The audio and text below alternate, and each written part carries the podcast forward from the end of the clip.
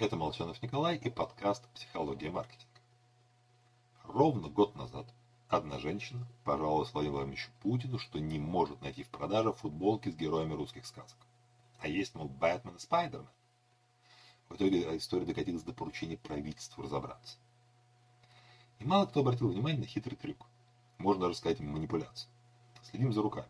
Условная баба Едыга – это фольклорный герой. А Бэтмен нет. Бэтмен – это персонаж современных мультфильмов и сказок. И фильмов. Его правильнее вообще сопоставлять с персонажами современных же российских мультиков. Мерч с ними широко представлен в магазинах. С традиционными героями все сложно. Кощей, Садко, Жар-Птица, Заяц, Царевна Несмеяна, мы о них в курсе. Но они известны, они популярны. Тоже и с большинством исторических героев. С Воровым, Сусаниным, Минными, Пожарским. Здесь мы ничем не отличаемся от Америки. США тоже есть свои фольклорные герои. Баффало Билл, Джонни Яблочное Зернышко, Дэвид, Дэвид Крокет. И футболками с братцем Лисом склады Амазона не завален. Популярен Человек-паук, Трансформер, набор супергероев семейства Марвел и же с ним.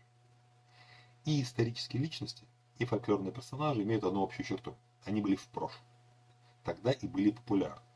А в настоящем популярны настоящие герои. Например, у нас популярны «Три богатыря» благодаря серии мультфильмов. Только первый мультфильм вышел в 2004 году.